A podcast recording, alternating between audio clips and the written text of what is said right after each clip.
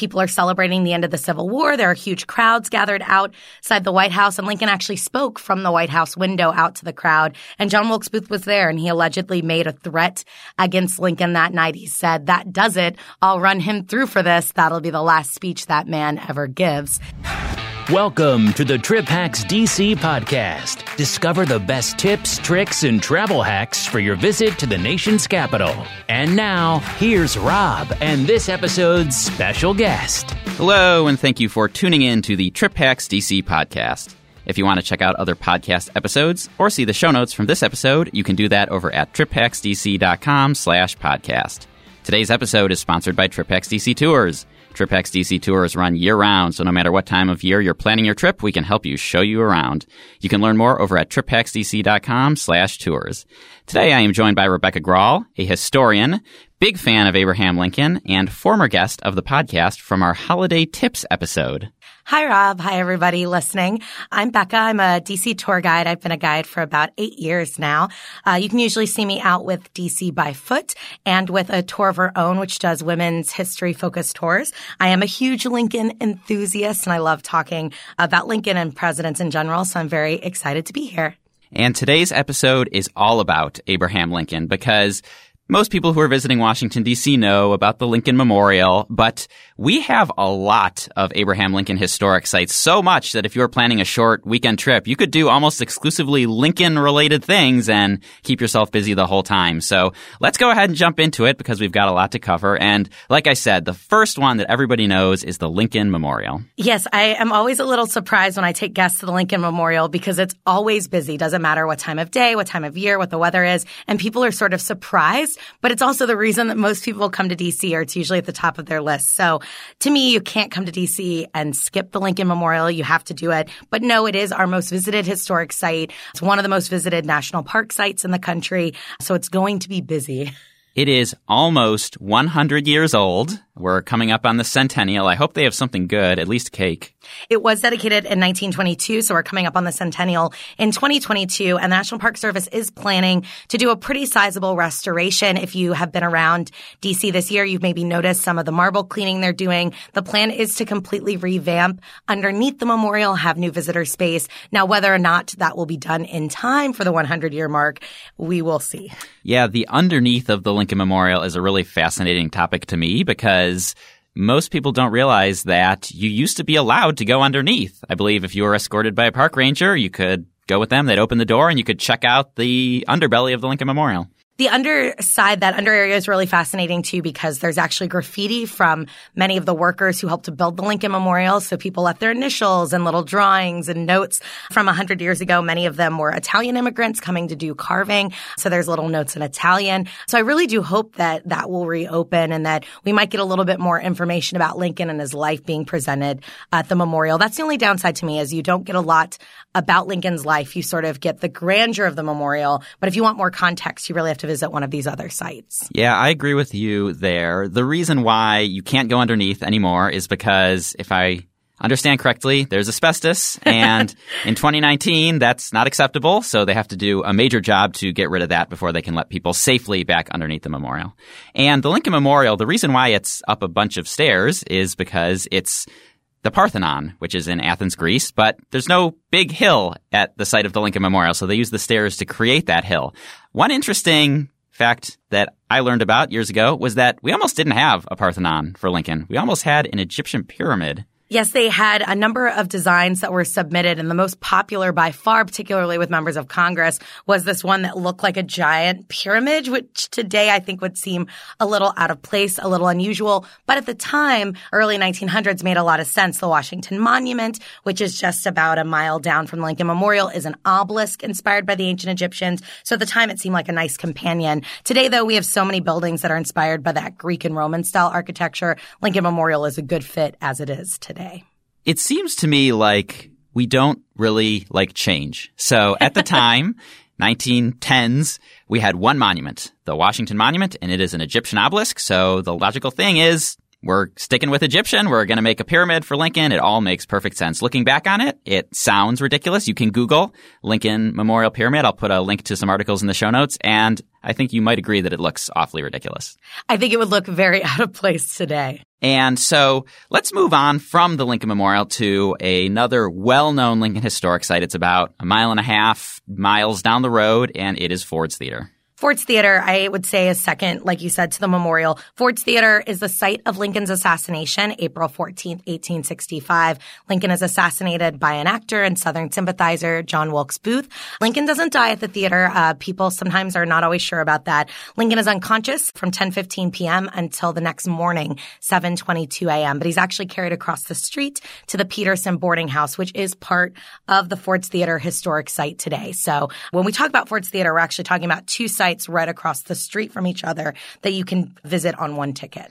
So Ford's Theater is obviously a theater. Lincoln went there to see a play. And Petersen House, you called it a boarding house. So what would that have been in the 1800s? What was a boarding house back then? It would have been like a hotel or an apartment building. We didn't really have apartment living in the 19th century quite yet at this point. So it was not uncommon to rent a room out of someone's house, especially during the Civil War. It was a tough time in Washington, D.C. There was a lot of transient population with the war. And so it was very common for people to open up rooms in their house and rent them out to people. So John John Wilkes Booth was Lincoln's assassin, and he was an actor, like you said. So nobody found it out of place that he was in Ford's Theater. Actors both performed and they enjoyed going to performances.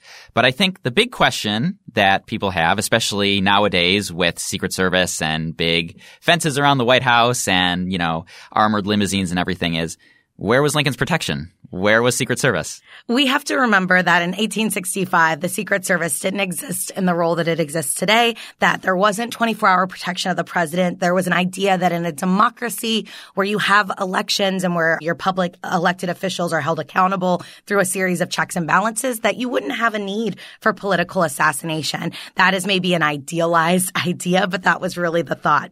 That said, Lincoln wasn't completely unaware of the fact that he was a wartime president, that these these were very difficult times and divided times in our nation during the Civil War. He did use bodyguards. He did have a man at the theater that night, John Parker, a policeman and bodyguard. Parker was not there. Um, he would later be found next door at a saloon, but it wasn't really Parker's job to stand guard per se. So we just have to remember that ideas about presidential protection were very different in the era. And it's not just that his bodyguard wasn't on his person, but it's that after Booth shot the president, he jumped down from the president's booth and then, with an injury, escaped out of the back door, got onto his horse, and rode out of the city. Which to me is nuts because there was no police outside either, so that they could say, "Hey, stop that man!" You know, he just got on his horse and rode away. John Wilkes Booth was certainly very clever about the timing of this, knowing that he'd be able to get into this theater, nothing would seem amiss. Booth had previously sort of already thought about kidnapping the president. He'd already had this idea of an attack on the president. So he had the benefit of knowing that he'd be able to get out and where he could go and who he could trust. He's on the run for 12 days before being captured. And Booth, you know, he had been planning this for a while. There's a photo of Lincoln's second inauguration, and in the photo, you can actually see John Wilkes Booth. He was in attendance. So he was in D.C., he was an actor, he was here, and he was just waiting for the opportunity, it seems. He was even outside the White House just uh, three nights before Lincoln's assassination on April 11th. People are celebrating the end of the Civil War. There are huge crowds gathered outside the White House, and Lincoln actually spoke from the White House window out to the crowd, and John Wilkes Booth was there and he allegedly made a threat against Lincoln that night. He said, that does it. I'll run him through for this. That'll be the last speech that man ever gives. And it was Lincoln's last public speech. Wow. So when you visit Ford's Theater today, it still is a theater. It's a historic site. If you go there during the daytime, they have the National Park Service rangers there. They will show you the inside of the theater. You can see the historic stuff. And then what happens if you go in the evening? If you go in the evening through most of the year, except for the summer, it's actually a working theater. So I love that. Lincoln loved the theater. He went to the theater a lot. He was criticized for going so much during the Civil War, but he loved theater. So bringing theater back to Ford's, I think is a really nice way to honor Lincoln's legacy because he loved the arts. So they usually do four productions a year. They always do a musical, which is always fun. They do the Christmas Carol. That's one of the longest running holiday events in DC, which I know we talked about in our holiday podcast. And then they usually do a couple of plays. It's usually something from the era of Lincoln. So from the Civil War era and then usually an American classic. So if you want to get kind of the best of both worlds, you can get a ticket to one of their evening performances, which actually includes time to go down to the museum before the show, see the historic stuff like the gun that Booth used and the coat that Lincoln was wearing, all of that. And then you can go up and see a show. And that's a great point as well because if you do go to see a show, you can go early, see the historic stuff. If you don't plan to do the theater, the show, you still should get a ticket. You can get tickets on the Ford's Theater website. Even though it is technically free, they do charge a few bucks for processing fee, but it is worth it to make sure that you get the time that you want that you can go. Or you can go on a tour. You lead a tour in and around Ford's Theater. And so when they go on tour with you, what, what do they get to see? So yes, I do want to mention that with Ford's Theater, you can actually walk up day of and get free tickets, no fee. So if you're visiting during a slower time of year or you are just in the neighborhood, it's always worth it to walk up. But if you're coming during the busy tourist seasons, if you're very short on time, it's well worth the $3 booking fee to reserve the tickets in advance. But if you want to go more in depth, I lead a Lincoln assassination walking tour with DC by foot. We run this year round. It's our most popular tour outside of the National Mall. We start outside the White House and then we basically trace the last 24 hours of Lincoln's life. We look at the conspiracy, what happens to all those involved, and we end right outside of the house where Lincoln died. It's a really beautiful two hour tour. I always get a little emotional every time I tell the tale, but it's well worth it if you're interested in learning more about the assassination specifically. Yeah, I'd love to talk all about that now, but two hours is a little more time than we have for the podcast. So we will have to move on to the next Lincoln historic site, which is called Lincoln's Cottage. It's, I think, to me, a rather obscure Lincoln historic site. Most folks who visit Washington, D.C., it's not even on their radar at all. But it is called Lincoln's Cottage because this is where he went in the summer. It was what he considered his summer home. We have to remember that in the 1860s, there's no air conditioning. DC is a very hot, humid place, and it would have been absolutely sweltering in the summers, especially during the Civil War. The city uh, is so crowded with people coming and going with the war. We were talking a little bit about this before recording, but that the smell, there was a canal running right through the heart of DC that absolutely would have just been awful in the middle of the summer. So for Lincoln to get away, to get away from the crowds, get away from the heat, get away from the stench, he would have made his way up to the cottage. The cottage is at the third highest point in Washington, D.C. We're a pretty low laying city, but we do have some hilly areas. He would have been able to get fresh air, a cool breeze. And now to those who live in the city, it's a very populated area, but at that time it would have been the outskirts of town and he could have gotten some solitude. It was the place he went to think, to reflect, and to write, most importantly, to work on writing the Emancipation Proclamation. Yeah, when we think of the city today, we think of the District of Columbia. And as if you're in the District of Columbia, you're sort of in the city. But back then, this spot would have been, I wouldn't even call it the suburbs. I might call it the country because there was so few other things up there or homes up there. And so Lincoln would go up there in the summer. And I personally find it unfathomable that anyone would spend a summer in Washington, D.C. without air conditioning. But I also appreciate that, you know, in the 1800s, you're not flying back home every weekend. And so it's a little bit trickier to travel. But not just the canal, but the horses that were here. In the Pennsylvania Avenue episode of the podcast, we talked about the horses that right. would go up and down Pennsylvania Avenue. And that manure is, you know, is right there it's uh, yeah, it's there. So I can see why why Lincoln would want to go up there. This was also the summer home for a few other presidents. Yes, so Presidents uh, Hayes and Arthur both spent time there, and actually before Lincoln, the man who preceded him in the office, James Buchanan, was the first president to go up there to again just to escape that summer heat. It's also a place that Lincoln did spend some time with his family. He did bring his sons with him. He did bring his wife with him. So it gives a nice insight into Lincoln outside of just the office of the president, but the husband and the father. Lincoln, by all accounts, is a very loving father to his four sons. To I just think you get to learn a little bit more about him as a person. It's also a great way for visitors to maybe see a side of the city that isn't just kind of the downtown federal core. I agree. This is a part of town that I don't know, in the 80s or 90s, you might hear, oh, don't go up there. It's not a good part of town. But nowadays, it's very developed, very safe. And so you can head up there, see Lincoln's Cottage. When people Google Lincoln's Cottage, they're going to find something called the Old Soldier's Home. So what is this Old Soldier's Home? Who is the Old Soldier? The Old Soldiers Home, if I am correct, was a veterans home, essentially a place for those who had served to find lodging, to find a place to live. So um, it may be confusing to people, but it was Lincoln's cottage. It had been turned into a soldier's home after the Civil War.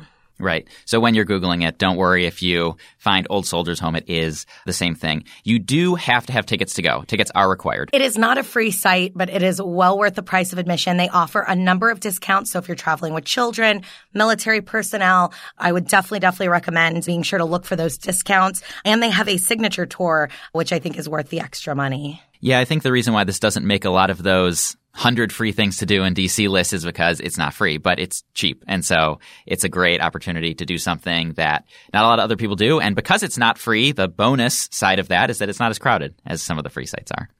I want to talk about Lincoln Park, which not to be confused with Lincoln Park in Chicago or any other Lincoln Park that exists in the country. This there have is, to be Lincoln Parks everywhere, right? I imagine there are surely many parks named for our great Honest Abe. And this is a park that's in the Capitol Hill neighborhood. It is technically a National Park Service unit, but it feels very much like a neighborhood park. It is maybe a 10 minute walk from the Capitol, but if you are just visiting Washington DC as a tourist and you head towards Lincoln Park, you'll be 10 minutes from the Capitol, but you really are in a neighborhood. And this park is treated like a neighborhood park. You're going to see people walking their dogs. You're going to see people playing with their kids. You're going to see joggers and cyclists. It's a really nice way to see a neighborhood. And it is interesting. It's got an interesting statue of President Lincoln. Yeah. Can you describe what this statue. I would call it a quote unquote interesting statue. So can you describe it for folks who are listening? Sure. It's often referred to as the Emancipation Monument. It is President Abraham Lincoln as the great emancipator, right? As the man who helped to end slavery in the United States. The way it's presented definitely is a bit of, a, I think, a white savior vibe. He looks very regal, very strong, and then sort of crouched down at his feet as an African American freed from bondage. It is not the most enlightened, I think, depiction of emancipation and certainly the fight to end slavery in the United States. But it is an interesting statue. It was also done well before the Lincoln Memorial.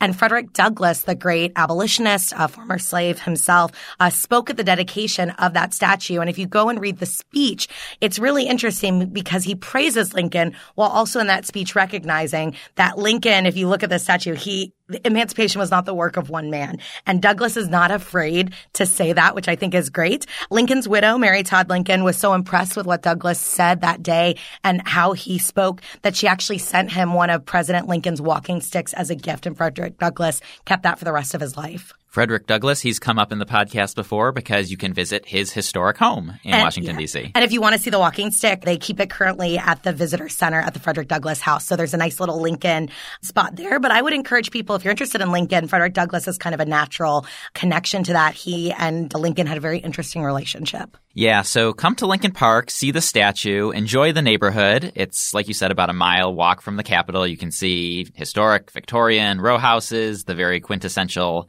Capitol Hill, you know, beautiful properties over there. And so, you know, it doesn't take a long time to see it, but. No, it puts you a short walk to Eastern Market if you want to check out the market or check out some of the restaurants there. That's one of my favorite dining neighborhoods. So you can definitely get a little bit of Civil War era vibe if you head over that way as well. So on the other side of town, we have a cemetery. It's called Oak Hill Cemetery, and this is in Georgetown. So a lot of visitors go to Georgetown. You have a tour of Georgetown, and so I think you said that you've started stopping here a little bit more frequently. So what can you tell us about Oak Hill Cemetery, and what does it have to do with Abraham Lincoln? Oak Hill Cemetery is kind of on the northern end of Georgetown, but it's kind of like a country club for the afterlife. Some of the most notable names in Washington DC history, certainly in our government's history, are buried at Oak Hill Cemetery. It was started previous to the Civil War, but starts to become very popular in the 1860s. The reason it relates to President Abraham Lincoln is that Lincoln's son Willie is going to pass away while Lincoln is in the White House. 1862. Willie is 11 years old. He falls ill. He dies in his White House bedroom. There's sort of this tragic element to losing a child at all. But Lincoln is commander in chief. The Civil War is going on and he's obligated to host these parties and events. So even as his son lays dying, he has to be downstairs entertaining. So it's a very tough time for President Lincoln. They want to keep Willie close to home. So a man named Carroll, who was the clerk of the Supreme Court, had a crypt. He had lost some children. And so he said, why don't you put Willie in my crypt at Oak Hill? So there is a funeral procession They inter Willie Lincoln at this crypt. And then President Lincoln is so distraught by the loss of his son. He goes back to Oak Hill several times, often alone, sometimes in the middle of the night. He would go, he'd get the key from the superintendent. He'd walk down and it's a harrowing walk down. It's right along Rock Creek Park. So it's very isolated, very quiet. And he would just go and sit with his son, talk to his son. And it's sort of this, to me, just tragic, beautiful, kind of comparison to the man who's trying to bring the nation together, reunite us, do all this great work, who's also dealing with such a terrible, tragic loss.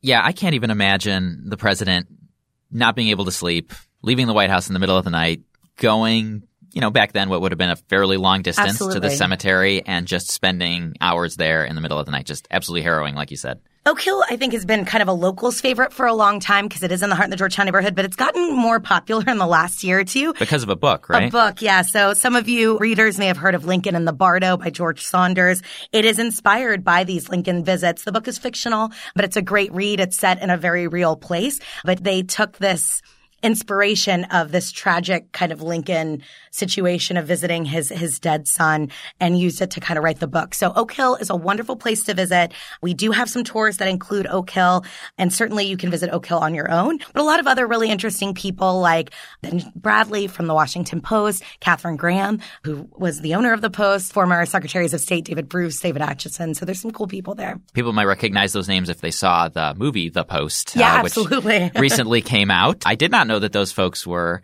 buried there, but now I do. So thank you for enlightening me. There's another statue of Abraham Lincoln at Judiciary Square. This is a part of town where that I don't think about very often because this is where I go every two years to do my jury duty. That's where we have our courthouse. But there's also things that a visitor would want to see. Uh, the building museum is over there. The brand new law enforcement museum is over there, and the law enforcement memorial is right at the metro station over there. But the Lincoln connection is that there's a statue. Yes, in fact, it was one of the first statues of Abraham Lincoln to be done after his death. He's assassinated 1865. They dedicate this on the third anniversary in 1868. So one of the first memorial statues of him anywhere in the United States. It is an odd part of town for visitors. It's not one we think of, but I think you're right. The Law Enforcement Museum, the National Building Museum, which was built after the Civil War as the pension office for Civil War soldiers. Edwin Stanton played a big role in the creation of the National Building Museum. So I'm a big fan of that. But I, it's a really interesting statue. I have to read this quote that the artist said about doing the Lincoln statue at Judiciary Square because it used to be up on a big tall column. And he said, I lived through the days and nights of gloom following the assassination. As to everyone else, it was a personal lamentation. And when it fell to me to carve and erect the statue, I resolved and did place it so high that no assassin's hand could ever strike him down again. Impressive.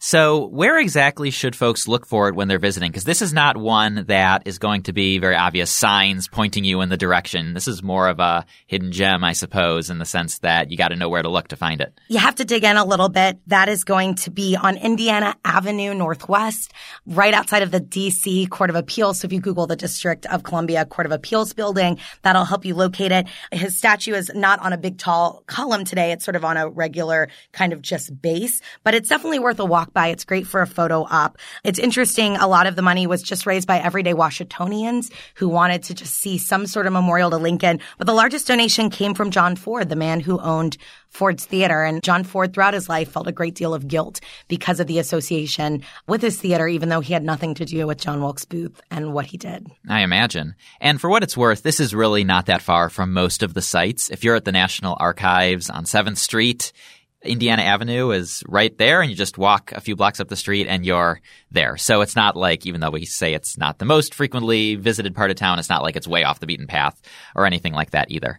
So when you go to the Lincoln Memorial, you look at the statue of Lincoln, you see his second inaugural speech. My favorite speech he ever gives. It's a good one. I highly recommend uh, Googling it, or maybe I'll put the, a link in the show notes. And then on the left, we have the Gettysburg Address, which is famous for many reasons, partially because it's very short and because kids memorize it when they're in school, or at least they used to.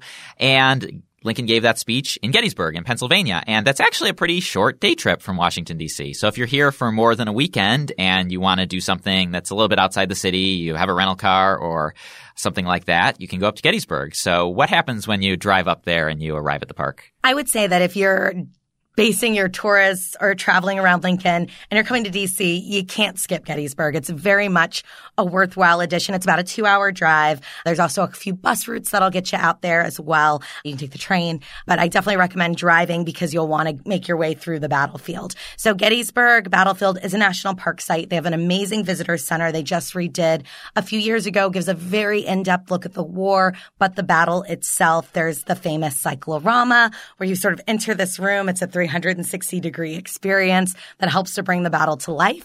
And then you can either hire a Gettysburg guide, which I definitely recommend, or you can do a self-driving tour through the battlefield. And then throughout the battlefield, there's a number of memorials, statues, monuments to honor all, all of those who fought and died at Gettysburg. And when you hire a guide, they get into your car with you and you drive around and they give you the commentary from the back seat. Is that how that works? Absolutely. You can either hire a guide to get into your vehicle. There's also quite a number of tour companies that'll arrange small bus tours. But to be a Gettysburg guide is a very, very competitive. It's a great deal of training. These are some of the greatest experts on the battle, on the Civil War, on Lincoln. So uh, if you're an enthusiast, I would definitely recommend considering that. But even if you're not, if you're more casual interest, I'm not a military history expert. So I kind of enjoy just driving around on my own. But just the statues and the memorials, they're a reminder of what this war was for so many people. It's the bloodiest war in American history. And this is an episode about Lincoln, but of course the Civil War was a big part of his presidency. And we have Gettysburg, we have the Antietam battlefield in Maryland. If you go to Richmond, which is not too far away, there's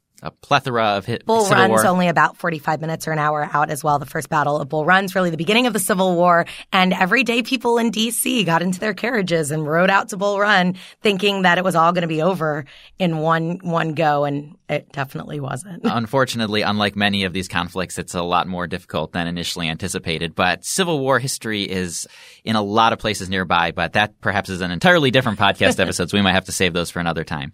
There's a lot of what I called Miscellaneous History, Lincoln History in Washington, D.C. I want to make sure that we mention these because after folks go to all the big historic sites, they might want to check out some of the interesting or lesser known places where you can see stuff for Lincoln. And one is at the American History Museum, one of my personal favorite museums in D.C. So what is there that is connected to Lincoln? The number one Lincoln artifact. If you're just going to go find one object in a museum, it's the hat he was wearing that night at Ford's Theater. It's typically displayed in the American Exhibit up on the third floor. The Smithsonian has had this hat in their collection for almost its entirety. It's a very special piece of their collection.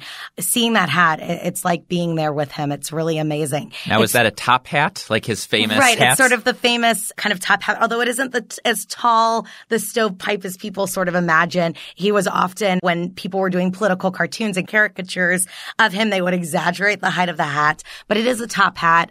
It's been very well preserved. It's currently displayed also with a small flag that was placed on his funeral train. So it's a really nice display that they have right now on Lincoln's assassination. Interesting. So what else is there? So I really love if you go to the First Lady dresses exhibit, which is a highlight of the American History Museum, there is a dress of Mary Todd Lincoln's, a beautiful purple velvet dress that actually had one skirt and two bodices. So you had to be very practical back then. You couldn't have a new outfit every single day. So you'd swap the bodices out. What's interesting is we believe this was done by Elizabeth Keckley, an African American dressmaker. She was actually hired by Mary Todd Lincoln right after Lincoln's inaug- first inauguration. She would become the First Lady's personal dresser and she, they were very, very close, quite intimate. Mary Todd Lincoln shared a lot with Elizabeth Keckley and Keckley remained very close to the First Lady even after Lincoln's assassination. So to have this dress that we're pretty sure was made by her, she made almost everything Mary wore when she was First Lady. And it's not just Mary Todd Lincoln's dress; it's all the First Lady's dresses from all the way throughout history. Yes, not every single First Lady has a dress on display because of size restriction, but if you go, you'll see First Lady dresses going all the way from the 1800s up to the present day. Yeah, very popular spot to go.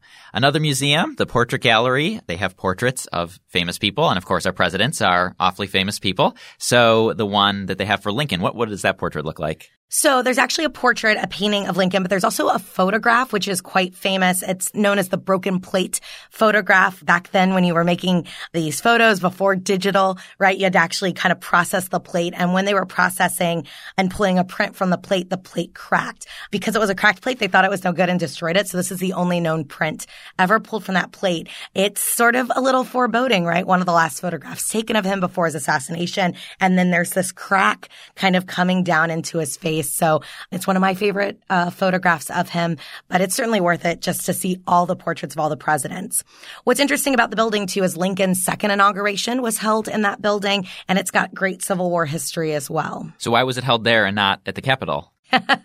well, during wartime, right, things are a little bit uh, complicated. But he is he is he is sworn in at the Capitol for a second inauguration. But his inaugural ball is held at what was the Patent Office at the time, but had been a Civil War hospital, had been used a lot during the Civil War, and so they decided to have the inaugural ball there because it was a space big enough to accommodate that event. So even during the war, they were still having balls. One of many examples of how Washington was a little bit different back in the 1800s than it is today. when you go around to the back of the Lincoln Memorial, you can see across Arlington Memorial Bridge Arlington Cemetery. And this has some connections to Lincoln. You know, firstly, it was once Robert E. Lee's home and he lived there with his wife. And then after he fled to Richmond during the Civil War, it was taken over by the Union and eventually became Arlington Cemetery. But there's another Lincoln connection that I think you know about. Yes. So it may surprise people to learn this, but President Lincoln's eldest son, Robert Todd Lincoln, is buried at Arlington National Cemetery. The Lincolns had four sons. Only Robert Todd Lincoln lives past the age of 18. So he's sort of the only one to carry on his father's legacy. He has a long career, a long life in public service. He very much feels an obligation to carry on his father's legacy. But ultimately, he, his wife, also named Mary, just like his mother, really pushes him to be buried at Arlington, kind of on his own merits. He had served in the Civil War. He was Captain Robert Todd Lincoln. He was actually Secretary of War when the cemetery was officially transferred and there was a bill of sale in the 1880s. So he has a long connection connection to the cemetery. So uh, I think kind of instead of being in his father's shadow and death, he's buried at Arlington, whereas of course the Lincolns are buried in Springfield, Illinois. And another interesting fact about Robert Todd Lincoln is that he attended the ceremony for the Lincoln Memorial when it opened in 1922. It was actually Robert Todd Lincoln's last public event. He was in his 80s by that point in 1922. It took a while to build the Lincoln Memorial after Lincoln yeah. passed. and of course, you know, he he was 21 years old at the time of his father's death, so he wasn't a young, young he was young, he wasn't a child. But he does attend the dedication of the Lincoln Memorial. He really has to. He really understands the importance of representing his father. There were a number of Civil War veterans that attended that dedication, so it was important to him to be there. But that was his last public event. He kind of fell out of the public eye, had some poor health, and passed away the following year. So it was great that he got to attend, even if he didn't get to experience it much after that. Another historic site where Lincoln spent a little time was the Willard Hotel. I feel like the Willard has come up in every other podcast episode because so much history in Washington, D.C. has happened there. Yeah, I would just say, of course, uh, if you were to visit the Willard today, which I highly recommend, it's one of my favorite spots in the city. I love the Round Robin Bar. That's kind of my little oasis downtown if I want to go somewhere quiet and relax. But it is very different today than it was when Lincoln was president. So it's important for people to know that it's almost essentially an entirely different spot. But Lincoln stays at the Willard Hotel the night before his first inauguration. There's a great story about Lincoln needing slippers. And of course, he was a tall guy. He was 6'4", tallest person to ever be president. And he had big feet. And so he needed slippers. The manager at the time didn't have any slippers in his size. And the story goes that he had a mother-in-law who was quite a large lady, had some big feet, and that he borrowed his mother-in-law's slippers for President Lincoln. Wow. And it's worth noting that back then there weren't a lot of hotels in Washington D.C. No. Nowadays you come, you go on one of those website hotel websites and you feel like there's an overwhelming number of choices. This was not always the case. We have not had a big tourism industry, business and convention industry until recent history. So a lot of famous stuff happened at the Willard because for better or worse that was one of the few places where you could stay. And certainly one of the largest hotels at the time. Right. So Next door to the Willard is the White House. and this is the most obvious no duh. Of course, this is connected to Lincoln because he lived there during his presidency. But I imagine that the White House looked a little bit different when Lincoln was living there than it does when people visit today. Yeah. So if you want to get the best view of what it looked like when Lincoln lived there, you're going to want to be on the north front side. That's where Lafayette Square Park is. That's where Pennsylvania Avenue is. The north front side looks the closest to what it looked like in the 1860s.